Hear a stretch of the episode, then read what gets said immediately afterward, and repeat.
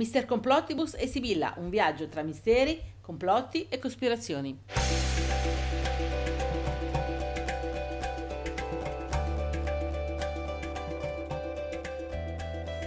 Buone cospirazioni a tutti da Mister Complottibus Da Sibilla? e da Mirna, la nostra sfera di cristallo. Allora, benissimo. Benvenuti alla diciottesima puntata del nostro podcast, la quarta di questo 2021. Eh, una piccola introduzione per chi non sa chi siamo e come mai esiste questo podcast. Esatto, allora il podcast è nato per proporvi diversi interventi che sono nati all'interno della trasmissione Happy Ciso, Mm.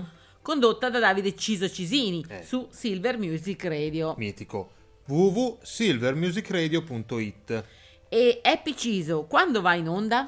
Allora, va in onda ogni mercoledì sera dalle 7 alle 8. Relativamente a noi, beh, da più di vent'anni ci occupiamo di misteri, di complotti, di cospirazioni, di ufologia, archeologia misteriosa, scienza di confine, eccetera, eccetera. Detto questo, nella puntata di oggi vi parleremo di tre argomenti. Dei templari e dei loro misteri. Dei microchip e del nuovo ordine mondiale, E dei pesci d'aprile misteriosi, visto che siamo... in periodo diciamo. Ecco. Altra cosa, se qualcuno è interessato ad inviarci le sue ricerche o qualcosa di suo interesse, ecco, ci mandi pure un file audio di 10-12 minuti. Sì, che potrebbe essere inserito nelle prossime puntate del nostro podcast. Appunto, ecco. Detto questo, buon ascolto a tutti. Buon ascolto.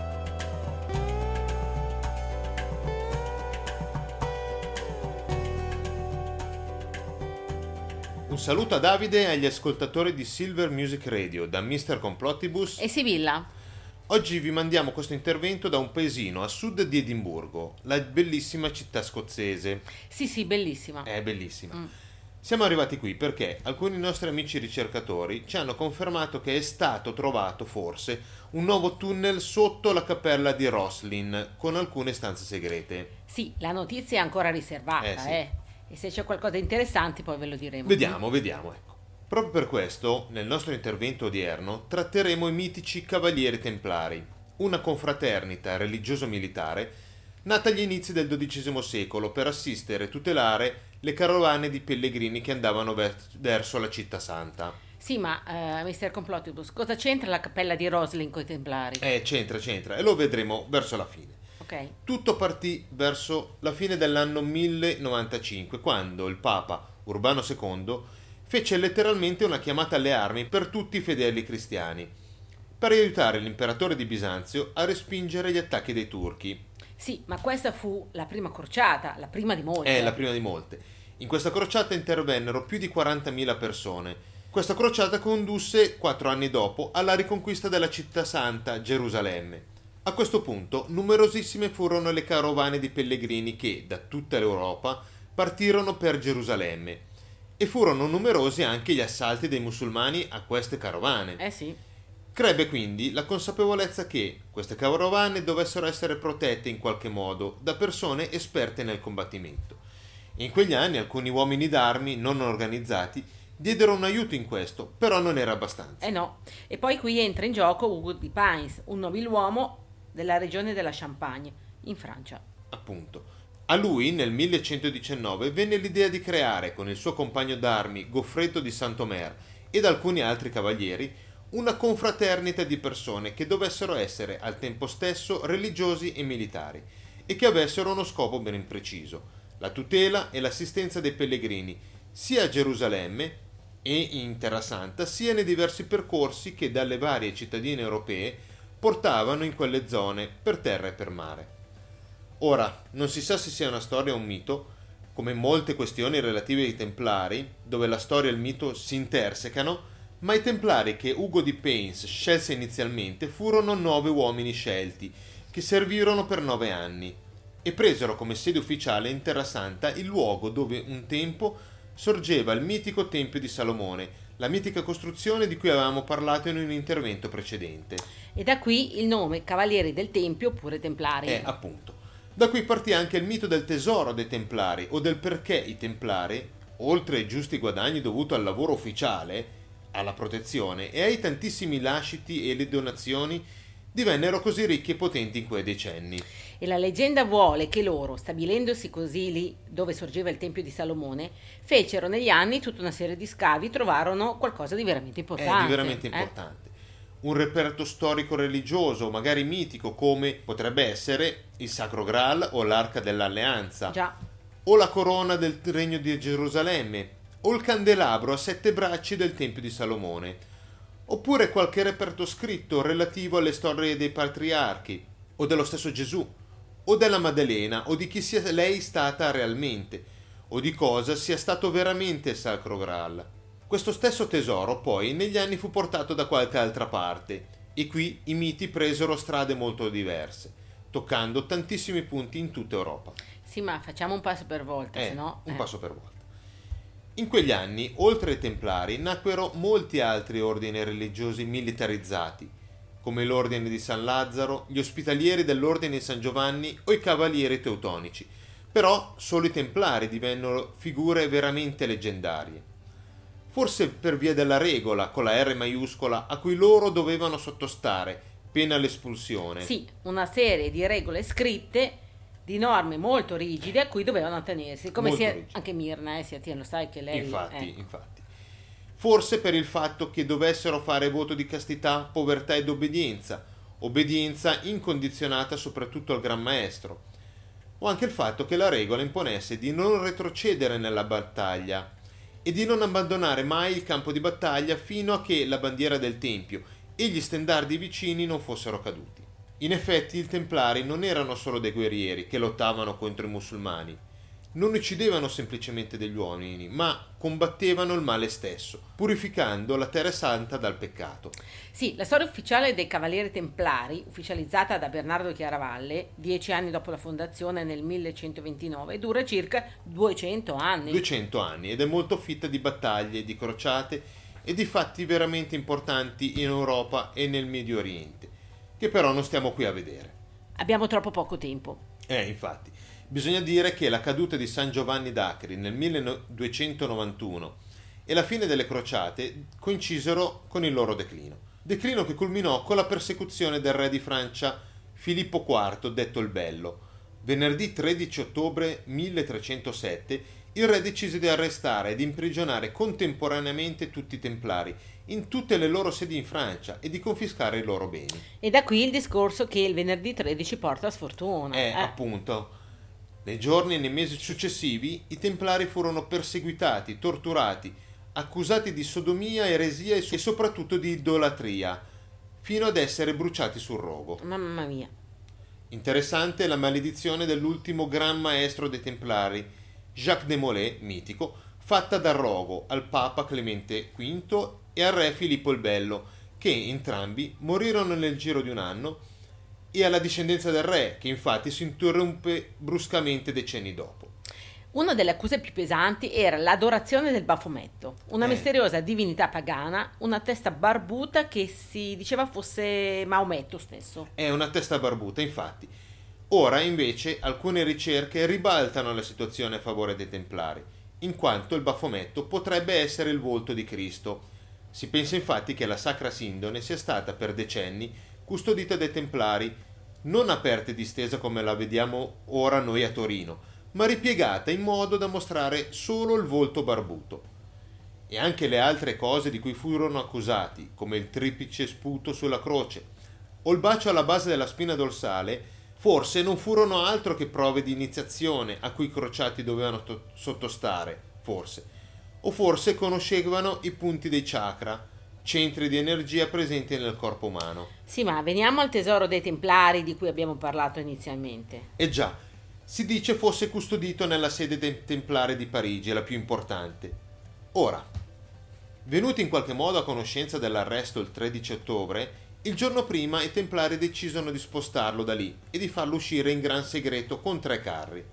Dove finì poi fu un mistero. Eh, fu un mistero. Nell'isola di Bornholm, in Danimarca, dove vi sono diverse fortezze e chiese templari, forse disposte in un modo geometrico un po' troppo preciso, seguendo quella che è chiamata l'architettura di Dio.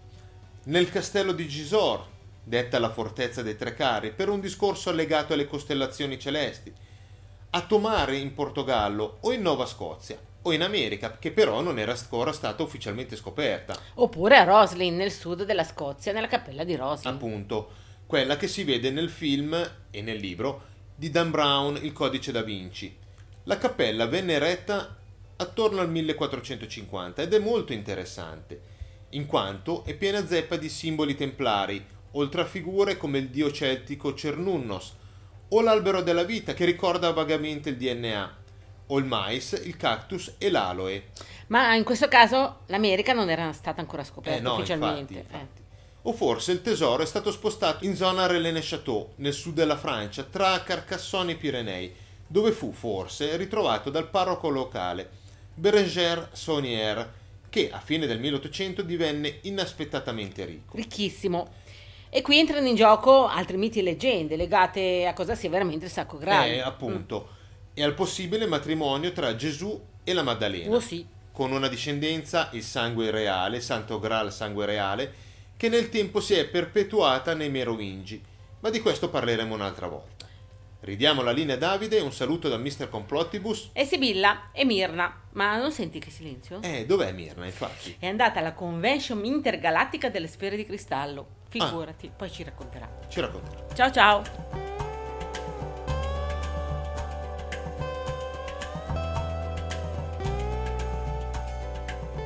Saluto a Davide e a tutti gli ascoltatori di Silver Music Radio, da Sibilla. E da Mr. Complottibus. Oggi parleremo di alcuni oggettini che sono stati inventati in questi ultimi decenni e che sono sempre più microscopici e sempre più all'avanguardia tecnologicamente. Sì, e che impatteranno nelle nostre vite, diciamo, per i decenni futuri. Sicuramente. I microchip RFID, i biochip praticamente. E soprattutto parleremo del loro ruolo in quello che, complottisticamente parlando, il nuovo ordine mondiale starebbe attuando. Ovvero il controllo globale delle masse. Appunto, o come lo chiama il mitico David Icke, Mitico. mitico, il cambiamento totalitario a piccoli passi, dove i diversi passi sembrano scollegati gli uni dagli altri, però non lo sono. No. Noi cercheremo in questa puntata, come abbiamo fatto anche in alcune precedenti puntate, di mostrare come alcuni di- di questi passi siano collegati tra loro. Prima di tutto, cos'è il biochip RFID? RFID vuol dire identificazione a radiofrequenza. Sono praticamente degli affarini grandi come un granello di riso, incapsulati in un involucro di vetro e posizionati o impiantati sotto la pelle e servono per identificare oggetti, animali o anche altro. Sì, però non si tratta solo di identificare, diciamolo. Eh. Eh no. Grazie alle ricerche sulle nanotecnologie, all'interno di questi microcircuiti si può già fin d'ora inserire quello che è un microcomputerino, che memorizza dati, li riceve, li trasmette e interagisce sia con il corpo che con il mondo esterno. Allora, da una parte sembrerebbe una figata. Sì, e non solo dal punto di vista fantascientifico o cyberpunk. Moltissime sembrerebbero le cose positive che vengono mostrate nelle pubblicità di questi oggetti. Per esempio, se hai un incidente oppure se sei un anziano e perdi la memoria, questo potrebbe aiutare i soccorritori a sapere chi sei, che tipo di sangue hai, se hai malattie e quindi a salvarti. Oppure, se hai un bambino e lo perdi in un centro commerciale, grazie a questo puoi ritrovarlo. Oppure non ritrovarlo. Oppure no. Infatti nel biochip ci si può inserire anche un sistema di localizzazione.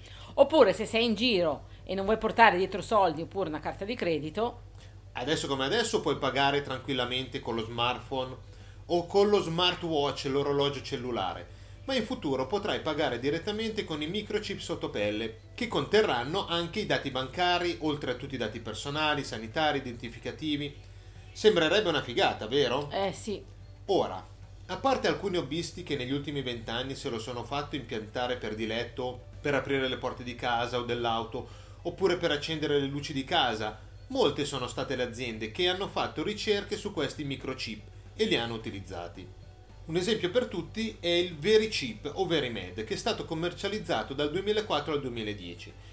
Un microchip biocompatibile utilizzato per la registrazione di dati sanitari oppure per concedere o negare l'accesso a determinate strutture, tipo le centrali nucleari. E poi ci sono esempi di istituti scolastici in cui per diversi mesi hanno obbligato i ragazzi a farsi impiantare un microchip in modo da vedere se andavano a lezione o meno, così Eh, si vocifera. Eh, eh, già. infatti. e anche altre realtà come le svedesi Epicenter e SJ, una compagnia ferroviaria, e la Tree Square Market del Wisconsin, che hanno fatto impiantare a dipendenti o clienti tra il pollice e l'indice della mano il biochip come se fosse un badge innovativo, in modo da entrare in azienda, da far funzionare le stampanti, comprare dei distributori automatici, fare biglietti, eccetera, eccetera. Chissà cos'altro. E per non parlare dei gruppi biohacking come la BioNiken, che hanno iniziato a organizzare feste implantari in tutto il mondo. E per finire l'ONU ha tracciato un percorso in cui entro il 2030 ogni cittadino in tutte le nazioni del mondo dovrà avere una identificazione biometrica, penso un po' valida ovunque, Valida ovunque.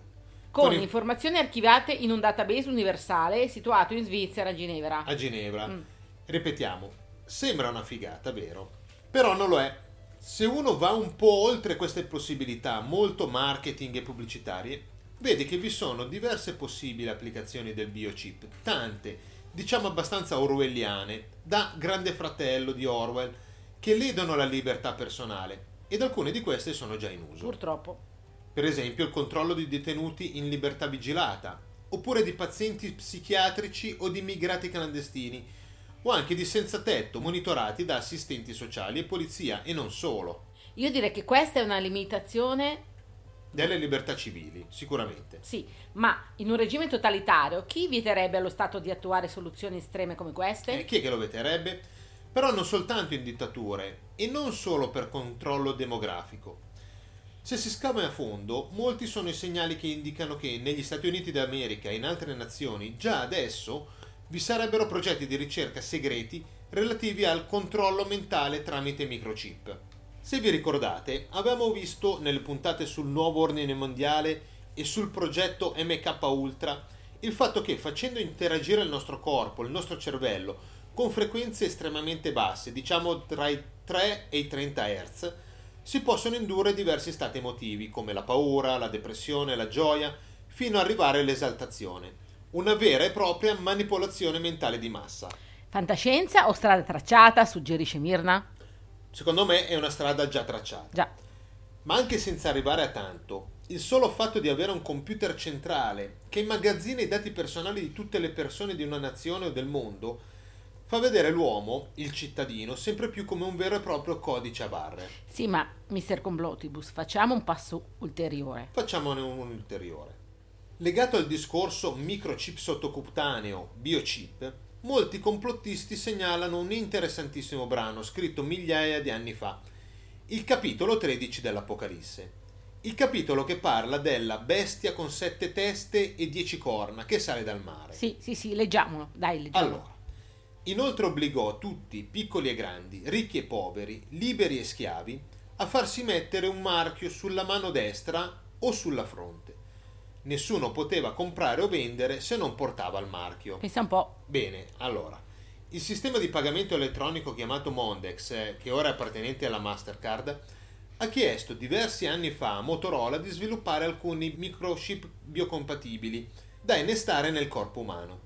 Ora, quando il dottor Carl Sanders ha sviluppato il chip BT952000, ha inserito per poter dare una durata illimitata al chip come fonte di energia una batteria al litio ricaricabile che sfrutta le fluttuazioni della temperatura corporea. A questo punto hanno fatto delle ricerche per capire dove piazzare il chip e hanno Eh. trovato solo due posti adatti. È appunto la fronte e il dorso della mano destra.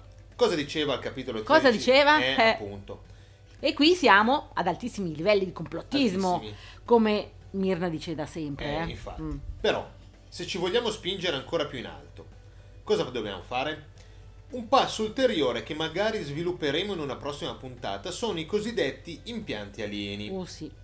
ovvero quei piccoli cosi che vengono ritrovati spesso e volentieri, vedesi le ricerche del mitico dottor Darrell Sims, impiantati nei corpi delle persone che dicono di essere state rapite dagli alieni e che molti, dopo averli analizzati per bene, associano al biochip, però fatti con materiale forse non terrestre Sì, di natura aliena. ecco.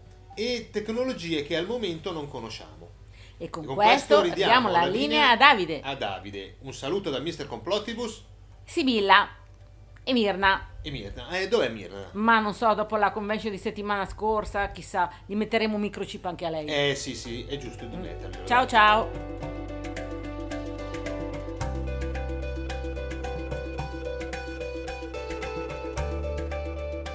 Un saluto a Davide e agli ascoltatori di Silver Music Radio, da Sibilla Da Mr. Complotibus e da Mirna. mandiamo questa intervista dalla città di Bodoni, che è la capitale dello stato di San Serif, composto da due isole nell'Oceano Indiano.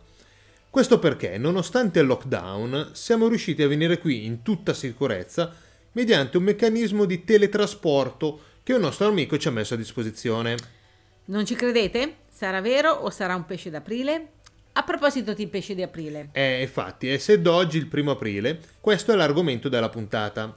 Prima di tutto, vediamo storicamente da dove è saltata fuori questa idea di fare uno scherzo proprio il primo giorno di aprile, sì, vi sono molte teorie ed alcune vanno indietro addirittura di millenni. di millenni, ma forse la teoria più concreta si basa su un fatto storico ben preciso.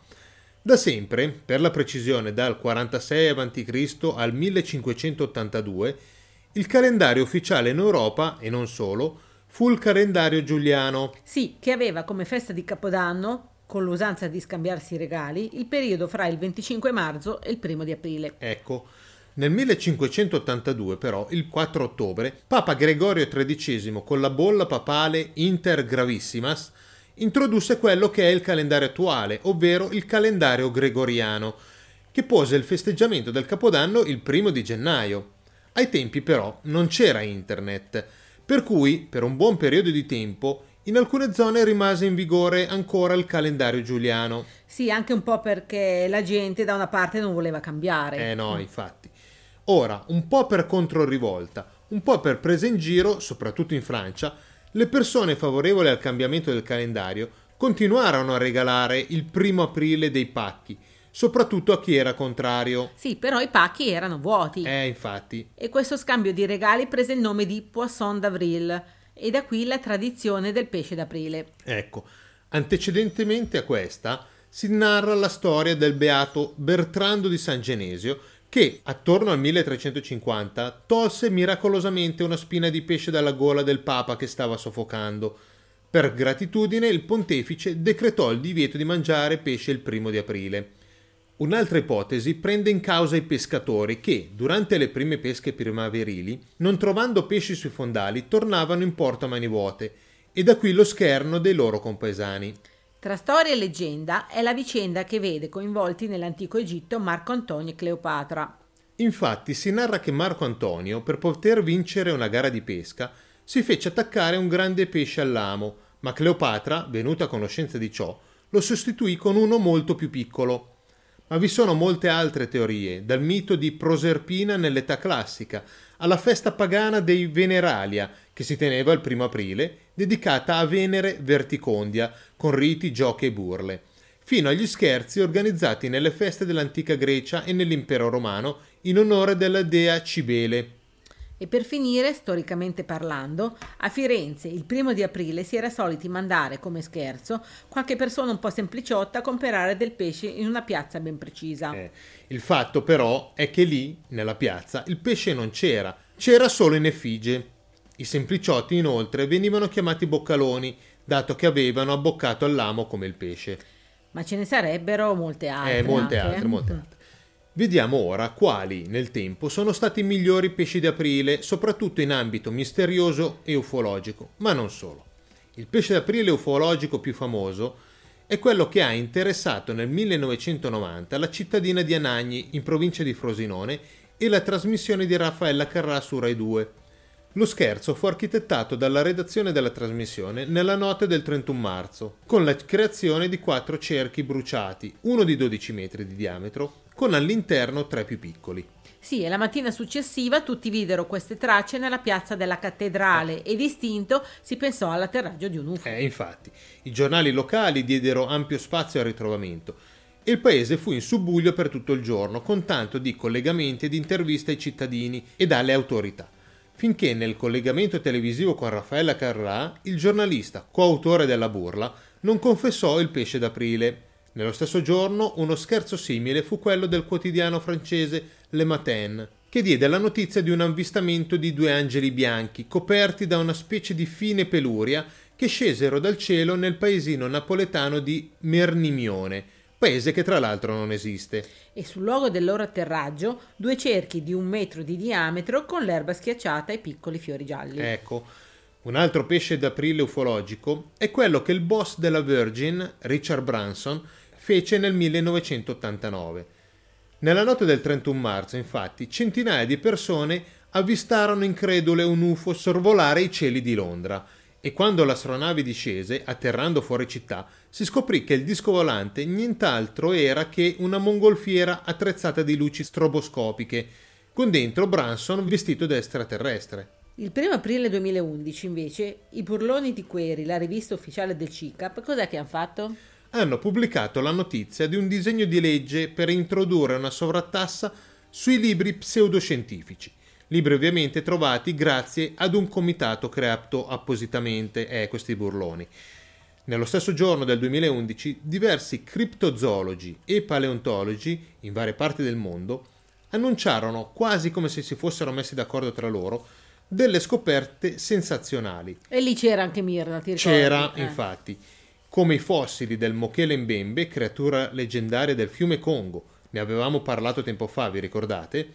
O hanno raccontato prodezze di animali leggendari come il gatto alato di Dorset. Ecco, rimanendo in tema, nel 2015, il primo aprile, la rivista Nature pubblicò un articolo in cui dimostrò l'esistenza scientifica dei draghi nel passato e del fatto che gli effetti climatici attuali, creati dall'uomo, potrebbero addirittura negli anni futuri riportarli in vita.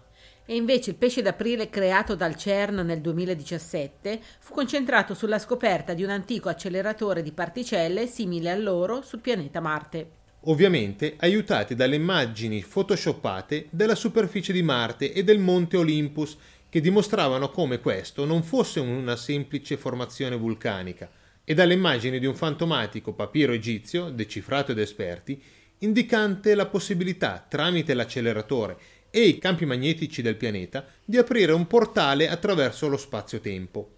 E questi sono solo alcuni, non stiamo a raccontare molti altri UFO crash, incontri ravvicinati e avvistamenti vari che sono stati utilizzati come pesce d'aprile in varie parti del mondo negli ultimi decenni. Sì, però vediamo qualche altro pesce d'aprile che ci ha colpito, sicuramente quello dell'effetto gravitazionale gioviano-plutonico. Nel 1976, il primo aprile, il celebre astronomo inglese Patrick Moore fece un servizio alla BBC Radio 2 in prima mattina in cui indicò che quel giorno Plutone e Giove si sarebbero allineati precisamente alle 9.47 del mattino e che questo avrebbe creato una forte diminuzione della gravità in tutto il mondo, quasi totale in alcune zone, spiegando poi che con un piccolo balzo si sarebbe potuto volare per qualche istante. Beh, molti ci cascarono. Nel 1998 il mensile New Mexican for Science and Reason annunciò nel suo numero di aprile che il Consiglio di Stato dell'Alabama aveva deciso di modificare il valore del pi greco portandolo da 3, 14, eccetera, eccetera, al molto più semplice valore 3, un po' per semplificare i calcoli e un po' per motivi di fede cristiana. E poi si potrebbe parlare di Burger King, che inizia a pubblicizzare il suo panino più famoso, il Whopper, sia in versione per mancini sia in versione al cioccolato. O del reportage della BBC sui pinguini volanti, una nuova specie di volatili che appunto volano e migrano. O di YouTube che decide di visualizzare i video ruotati di 180 gradi, chiedendo agli utenti di capovolgere il loro monitor e spiegando che lo hanno fatto per migliorare la qualità della visione. O della decisione del Regno Unito di bandire i selfie, condannando chi li fa, o del brand Coca-Cola al gusto di carbone, di avogado o di lievito madre, oppure della Nutella Spray. O delle mille invenzioni innovative, inventate da Google anno dopo anno, come per esempio il Google Nose che permette di sentire gli odori dal proprio display. E per finire, uno dei più belli in assoluto è quello fatto dalla BBC nel 1957. Il più bello. Il più bello. In quel giorno fu mandato in onda un servizio, un falso documentario in cui si raccontava della raccolta degli spaghetti in Svizzera, mostrando come sulle rive del lago di Lugano vi erano i famosi alberi degli spaghetti, con molte persone intente a coglierli come si fa con la frutta. Beh, ben 8 milioni di persone hanno guardato il programma e moltissimi telespettatori hanno poi telefonato alla BBC per chiedere maggiori informazioni su come coltivarli o come raccoglierli e come piantare l'albero degli spaghetti nel proprio giardino. Eh, eh, dai. Concludiamo questo intervento spiegandovi perché siamo venuti qui a San Serif. Perché questo stato, composto da due isole, situato nell'Oceano Indiano a metà strada tra l'India e il Madagascar, è stato l'oggetto di un pesce d'aprile pubblicato nel 1977 dalla rivista inglese The Guardian, con uno speciale di ben sette pagine, un lunghissimo reportage sulla scoperta, la storia e gli usi e i costumi dell'isola, tutto inventato. Con questo ridiamo la linea a Davide, ricordandovi di scaricare il nostro podcast e di stare ancora in casa, che è importante. È importante, state a casa. Un saluto e buone cospirazioni a tutti da Mr. Complottibus, Da Sibilla, e da Mirna. che ci ha fatto un pesce d'aprile perché è sparita, non so dove è andata. Mm. Eh, ce lo dirà la prossima volta. Esatto. Ciao a tutti. Ciao ciao.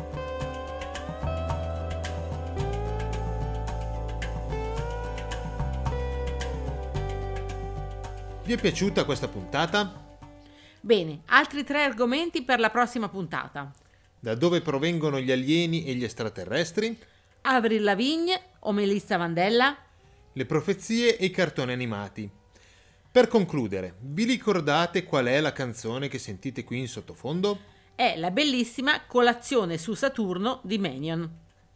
Buone cospirazioni a tutti da Sibilla Da Mr. Complottibus? e dalla nostra sfera di cristallo Mirna. Ciao ciao! Ciao!